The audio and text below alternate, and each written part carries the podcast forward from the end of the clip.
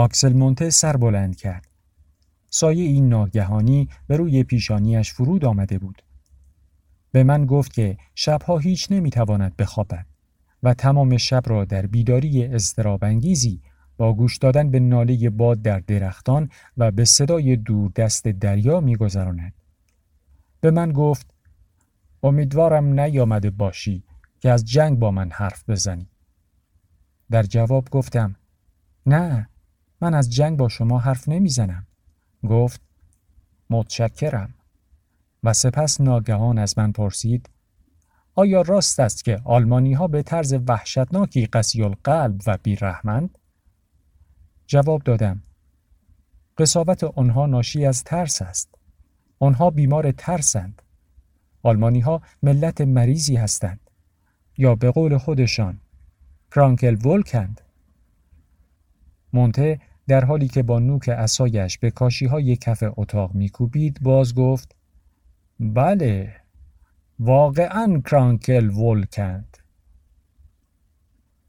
و لحظه ای بعد باز پرسید آیا راست است که آلمانی‌ها آن همه تشنه خون و ویرانی هستند؟ جواب دادم برای اینکه می‌ترسند. بله، آنها از هر چیز و همه چیز می‌ترسند. آنها می‌کشند و ویران می‌کنند، فقط به این علت که می‌ترسند. نه اینکه از مرگ بترسند. نه، هیچ فرد آلمانی از مرد و زن و پیرمرد و بچه از مرگ نمی‌ترسد. آنها از رنج و مرارت هم نمی‌ترسند. و حتی به معنای خاصی می‌توان گفت که درد و رنج را دوست دارند. اما آنها از هر چه زنده است، از هر چه در خارج از وجود خودشان نفس می‌کشد و نیز از هر چه غیر از خودشان است بیمناکند. آنها بیش از هر چیز از موجودات ضعیف، از مردم بی‌سلاح، از بیماران و از زنان و کودکان می‌ترسند. از پیرمردها هم می‌ترسند. ترس ایشان همیشه یک حس ترحم عمیق در من برانگیخته است. اگر اروپا به ایشان رحم می‌کرد، شاید از این درد نفرت انگیز خود شفا می‌یافتند. آکسل مونته در حالی که باز بی‌صبرانه نوک عصای خود را بر کف کاشی‌ها می‌کوبید، سخن مرا برید و گفت: پس ایشان درنده هستند. پس راست است که بی هیچ رحم و شفقت مردم را قتل عام می‌کند. در جواب گفتم: بله، راست است. ایشان مردم بی‌سلاح را می‌کشند. یهودیان را در میدان آبادی‌ها به درخت می‌آویزند یا زنده زنده در خانه‌های خودشان مثل موش آتش می‌زنند. دهقانان و کارگران را در حیاط کالخوزها و کارخانه‌ها تیرباران می‌کنند. من حتی در سایه درختانی که نعش‌هایی به شاخه‌های آنها تاب می‌خورده، ایشان را در حال خندیدن و غذا خوردن و خوابیدن دیدم. مونته عینک سیاهش را از چشمانش برداشت تا شیشه‌های آن را با دستمالش پاک کند و گفت: بله، آلمانی‌ها کرانکل ولک هستند. پلک چشمانش را به زیر انداخته بود، چنان که من نمی توانستم چشمهایش را ببینم. سپس از من پرسید: آیا راست است که آلمانی‌ها پرنده‌ها را هم می‌کشند؟ گفتم: نه، این درست نیست. آنها وقت پرداختن به پرنده ها را ندارند. همین قدر که به آدم ها می رسند خودش خیلی است. آنها یهودیان و کارگران و دهقانان را قتل عام می کنند. شهرها و آبادی ها را با غیظ و غضب وحشیانه به آتش می کشند. ولی پرنده ها را نمی کشند. آه، اگر بدانید چه پرنده های خوشگلی در روسیه هست. شاید بسیار خوشگلتر از پرنده های کاپری. آکسل مونته با تغییر پرسید: خوشگلتر از پرندگان کاپری؟ جواب دادم: بله، خوشگلتر و خوشبختتر. خانواده های متعددی از پرندگان زیبا در اوکراین وجود دارد. آنها هزار هزار پرواز می کنند. لای شاخ و برگ‌های درختان عقاقی‌ها چهچه می‌زنند. آهسته و آرام بر شاخه‌های نقره‌فام درختان قان، بر خوشه‌های گندم مزارع و بر مژه‌های طلایی گل‌های آفتابگردان می‌نشینند تا بر دانه‌های چشمان سیاه و درشت آنها نوک بزنند. در قررش تندرآسای توپ‌ها و غریو مسلسل‌ها و قرقر کرکننده هواپیماهای جنگی بر فراز دشت وسیع اوکراین صدای آواز مداوم آنها به گوش می‌رسد. روی شانه‌های سربازان، روی زینها، روی یال اسب‌ها، روی قنداق توپ‌ها و روی لوله تفنگ‌ها بر برجک زره‌پوش‌ها و بر کفش مرده‌ها می‌نشینند. آنها از مرده‌ها نمی‌ترسند. پرندگانی هستند ریز و کوچک و چست و چالاک و شاد. بعضی خاکستری هستند، برخی سبز، عده‌ای سرخ هم و برخی هم زرد. بعضی ها فقط سینه‌شان سرخ یا آبی است. عده‌ای از آنها گردنشان و برخی فقط دمشان. پرندگانی هستند سفید که گردنشان آبی است و من بعضی ها را دیدم که سفید یک دستند و با اینکه خیلی ریزند بسیار خودپسند و مغرورند. اینها صبح سپیده آرام آرام در گندمزارها شروع به خواندن می کنند و آلمانی ها از خواب حزن‌انگیزشان بیدار می شوند و سر بلند می کنند تا به صدای شاد آنها گوش فرادهند. هزار هزار بر میدانهای جنگ در دشتهای اوکراین به پرواز در می آیند و شاد و آزاد چهچه می زنند. آنها از جنگ نمی ترسند. از هیتلر و سربازان اس اس و از گشتاپوی او هم نمی ترسند. روی درختان نمی مانند تا قتل عام مردم را تماشا کنند، بلکه نغمه خوان در آسمان لاجوردی در طیرانند و ارتشهایی را که در آن دشت بی انتها در حرکتند از بالا دنبال می کنند. آه که چقدر زیبا هستند پرندگان دشت اوکراین. آکسل مونته سر بالا گرفت، عینک سیاهش را از چشم برداشت و با آن چشمان نافذ و شیطنت بارش به من نگریست. لبخند بر لب داشت. در آن حال گفت: جای خوشوقتی است که آلمانی ها پرنده ها را نمی کشند. من واقعا خوشحالم که پرنده ها را نمی کشند. شاهزاده اویگن گفت: این آکسل مونته عزیز به راستی که قلب رعوف و ذات شریفی دارد.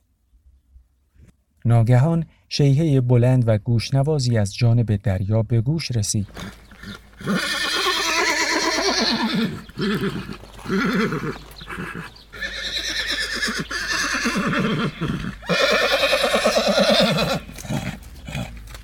شاهزاده اویگن لرزید و خود را به بالاپوش بلند و گشادش که از پشم خاکی رنگ بود و خودش آن را روی دسته صندلی گذاشته بود پیچید. سپس گفت: بیا درختها را تماشا کن. درختها در این ساعت بسیار زیبا هستند.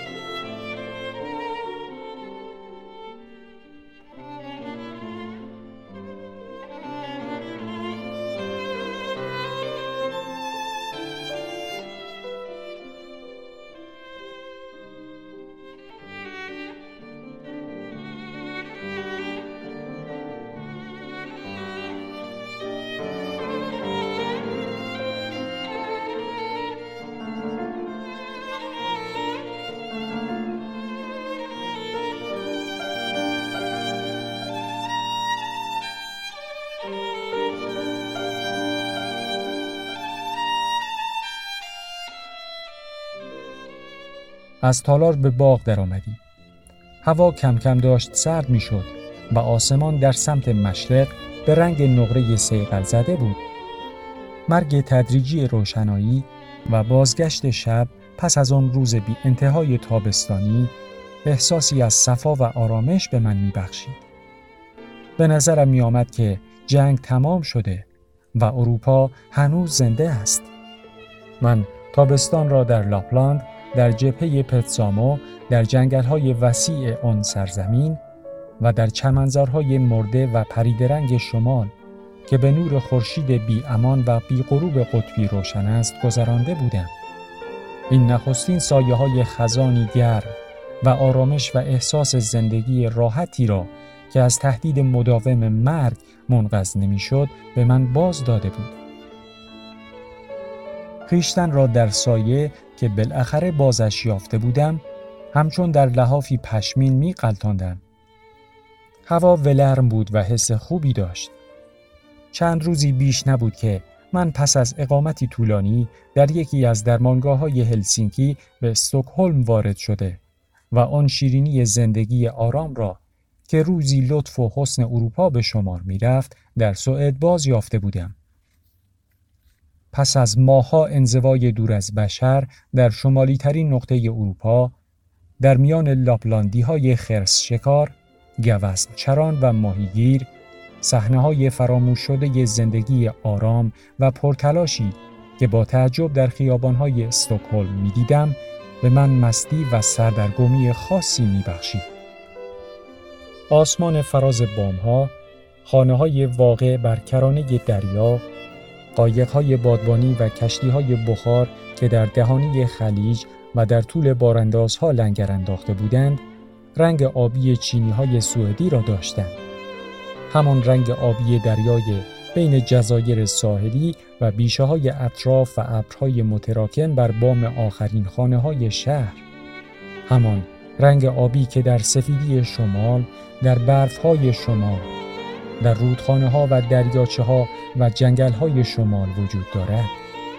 همان رنگ آبی که در روکار مرمرنمای ساختمان‌های سبک نئوکلاسیک سوئدی و در مبل‌های زمخت سبک لویی پانزدهم با رنگ سفید براق که زینت بخش خانه‌های دهقانان شمال و لاپلاند است دیده می‌شود. همان آبی شیری رنگ آسمان استکهلم در سپید دمان، وقتی اشباح پس از اینکه تمام مدت شب را در خیابان‌های شهر ولگشته‌اند، همچون سایه‌های آبی رنگ از کنار پیاده‌روها به خانه‌های خود باز می‌گردند. شمال سرزمین اشباح است، چنان که درخت‌ها و خانه‌ها و حیوان‌ها در واقع اشباح درخت و خانه و حیوانند. و من از پنجره اتاق خود در گراند هتل یا از پنجره‌های خانه استریندبرگ رفت و آمد این اشباح را زیر نظر می‌گرفتم.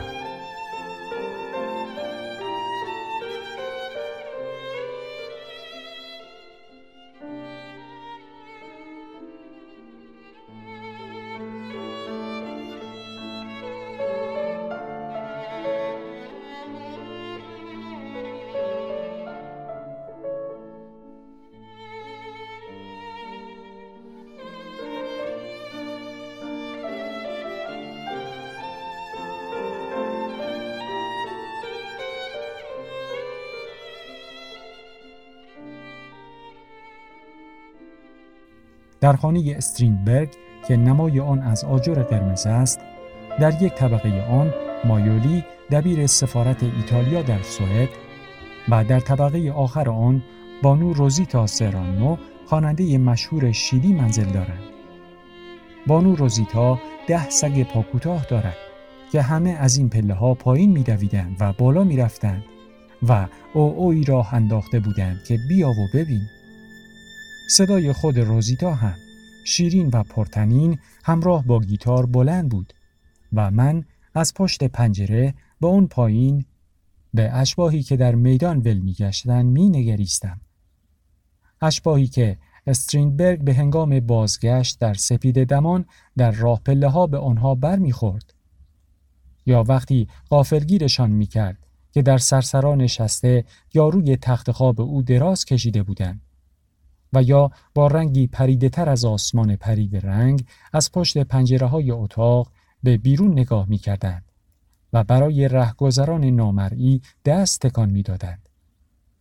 در هنگامه زمزمه های چشمه‌ای که در وسط خیابان واقع است، صدای به هم خوردن برگ های درختان بر اثر نسیم خفیفی که از دریای صبحگاهان می وزید به گوش می رسید ما در معبد کوچکی به سبک نئوکلاسیک واقع در انتهای باغ نشسته بودیم، در همانجا که تخت سنگی بلند بر دریا مشرف است و من از آنجا به ستونهای سفید سبک یونانی که آهسته آهسته بر زمینه آبی منظره پاییزی باغ نقش می‌بستند نگاه می‌کردم. کم کم احساس تلخی در من به وجود می‌آمد، احساسی شبیه به کینه، شبیه به بغضی حزن‌آلود. سخنان تندی بر لبانم می‌آمد که بیهوده می‌کوشیدم فرو بخورم.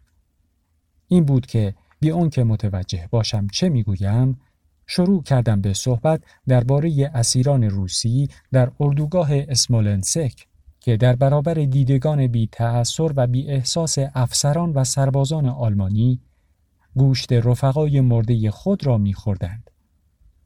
از گفته‌های خود منفعل و متنفر بودم. دلم می‌خواست به سبب این سنگدلی خود از شاهزاده اویگن معذرت بخواهم. شاهزاده در آن بالاپوش خاکستری رنگش سر به گریبان فرو برده بود و خاموش گوش می‌داد. یک وقت سر برداشت و لب جنباند تا چیزی بگوید، ولی همچنان سکوت را حفظ کرد و من در نگاه او ملامتی دردناک می‌خواندم. دلم می‌خواست همان بیرحمی سردی را که در حین نقل ماجرای اسیران روسی و خوردن گوشت رفقای مردشان در چهره سرلشکر دیتریش، فرمانده گارد شخصی هیتلر، خوانده بودم، در چشم و پیشانی شاهزاده اویگن نیز بخوانم. من یک وقت این ماجرا را برای سرلشکر دیتریش خوناشام، فرمانده گارد شخصی پیشوا، در ویلای سفارت ایتالیا نزدیک برلین حکایت کرده بودم و او خندیده بود. دیتریش مرد عجیبی بود که با آن چهره پرید رنگ و آن سردی باور نکردنی چشمان بی حالت و آن گوشهای بزرگ و دهان کوچکش که به دهان ماهی میمانست توجه مرا سخت به خود جلب کرده بود. وقتی که ماجرا را شنید قاه قاه خندید و از من پرسید به دهانشان خوشمزه بود؟ و خنده کنان آن دهان کوچک چون دهان ماهیش را که سقف آن گلی رنگ بود تا بناگوش چنان باز کرده بود که تمام دندانهای ریز و فشرده به هم و به تیزی دندان ماهیش نمایان بود. دلم می‌خواست در چهره شاهزاده اویگن نیز همان بی‌تأثری و سنگدلی قیافه دیتریش را بخوانم و او هم با آن صدای خسته و نرمش از من بپرسد به دهانشان خوشمزه بود؟ اما شاهزاده اویگن سر برداشت و با نگاهی سرشار از ملامت، ملامتی دردناک، به من خیره شد. نقابی از یک درد عمیق سیمای او را پوشانده بود. می‌فهمید که من ناراحتم و در سکوت مطلق با ترحمی محبت‌آمیز به من می‌نگریست. حس می‌کردم که اگر او حرف زده بود، اگر یک کلمه خطاب به من چیزی گفته بود و حتی اگر دستش را روی دست من گذاشته بود، شاید به گریه می‌افتادم. اما او به هنگامی که آن سخنان بیرحمانه از دهان من بیرون می‌آمد، همچنان ساکت و صامت به من خیره شده بود. این بود که ناگهان متوجه شدم از نقل اسیران روسی به نقل ماجرای روزی گریز زدم که با اتومبیل به جبهه لنینگراد رفته بودم. آن روز من با یک افسر آلمانی، ستوان شولتس، اهل شتودگارد، یا بهتر بگویم در ریه نکار، که خود شولتس اون را در ریه شعرا می نامید، از جنگل انبوهی می گذشتم. شولتس با من از هولدرلین، شاعر و دیوانگی های او سخن می گفت، لیکن به گفته می افزود که او به راستی دیوانه نبود، فرشته بود و با دستش حرکات کند و مبهمی می کرد، گویی می خواست در آن هوای منجمد تصویر دو بال نامرئی فرشته ای را بکشد و بعد به هوا خیره می شد، گویی می خواست پرواز فرشته ای را با نگاه دنبال کند. جنگل عبوس و انبوه بود. نور کورکننده برف به صورت پرده نازک آبی رنگی بر تنه درختان منعکس می شد و اتومبیل بر آن کوره راه یخزده با صدای خفیفی می لغزید. شولتس می گفت: هولدرلین در میان درختان جنگل سیاه همچون پرنده‌ای بزرگ پرواز می کرد. من ساکت بودم و در اطراف خود به آن جنگل انبوه و ترسناک نگاه می کردم و به صدای خشک چرخهای اتومبیل بر آن کوره راه پوشیده از یخ گوش می دادم. و شولتس قطعی از اشعار هولدرلین را می خواند: در چمنزارهای نکار، بر کرانه شط رون، چنین میپندارند که برای سکونت جایی بهتر از آنجا در این دنیا نیست. اما من دوست دارم به قفقاز بروم. لبخند زنان گفتم. هولدرلین یک فرشته آلمانی بود. شولتس حرف مرا تکرار کرد که آری، او یک فرشته آلمانی بود. و باز خواند: ولی من دوست دارم به قفقاز بروم. گفتم: لابد هولدرلین هم دلش میخواست به قفقاز برود. اینطور نیست؟ شولتس گفت: شاید.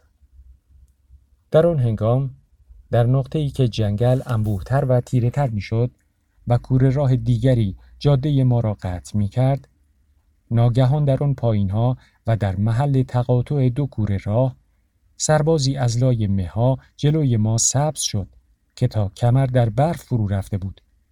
سرباز مثل مجسمه بی حرکت ایستاده و بازوی راستش را دراز کرده بود تا به ما راه نشان بدهد.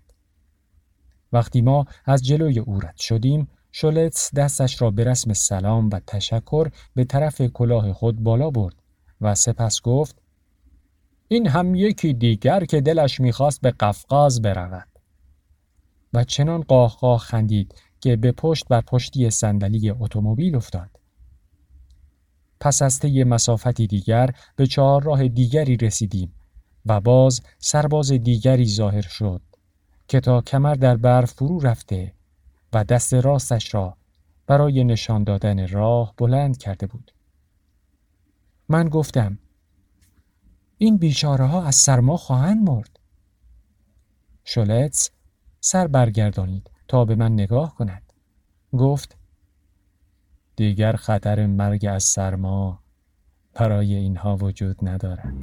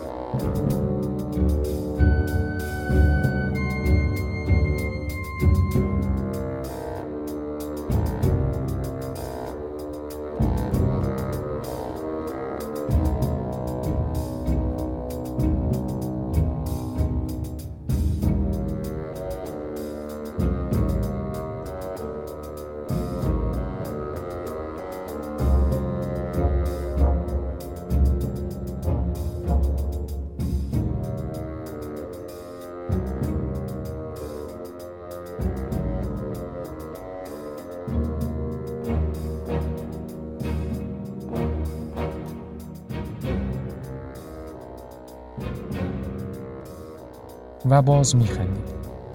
از او پرسیدم چرا فکر میکند که این بیچاره ها با خطر مرگ از سرما و یخبندان مواجه نیستند؟ شولتس که همچنان میخندید بر شانه‌های من کوبید و جواب داد: چون اینها حالا دیگه به سرما عادت کرده‌اند.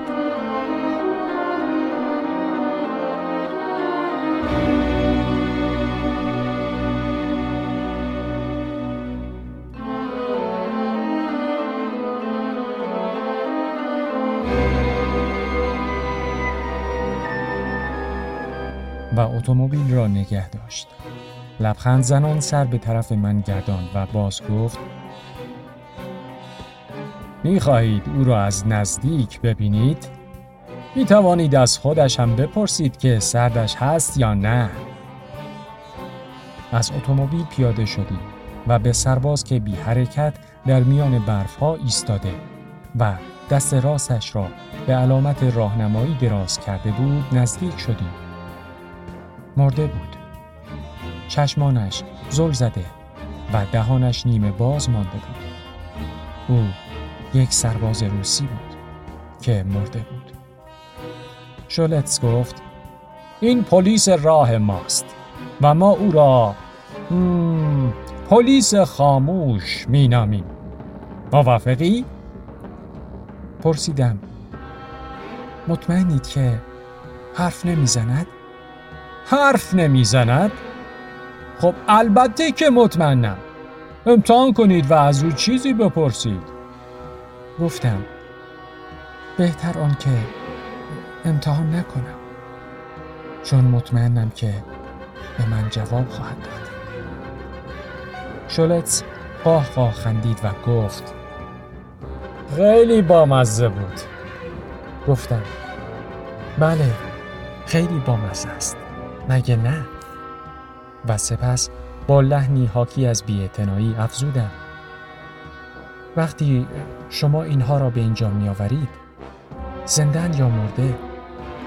شولتس جواب داد: البته که زنده‌اند. گفتم: پس حتما از سرما می میرند. گفت: نه نه، از سرما نمی میرند. آنجا را نگاه کن. و شولتس رگه یه دلمه شده ای از خون به من نشان داد که بر شقیقه ماده به صورت یخ قرمزی بسته بود. گفتم: آه، خیلی بامزه است. و شولتس گفت: بله، خیلی بامزه است، مگر نه؟ و سپس خنده زنان افزود: به هر حال اسیران روسی باید به یک دردی بخورند. به اینجا که رسیدم، شاهزاده اویگن آهسته گفت: بس کن دیگر. و فقط گفت: بس کن. ولی من دلم میخواست با اون صدای خسته و نرمش بگوید: بله دیگر، البته که اسیران روسی باید به دردی بخورند. اما ساکت مانده بود و من از حرفهای خودم بدم آمده بود و خجالت میکشیدم. شاید انتظار داشتم که شاهزاده اویگن دستش را دراز کند و روی بازوی من بگذارد. احساس شرم و حقارت می کردم و گلویم را بغضی حزن‌آلود و ظالمانه در هم می فشرد.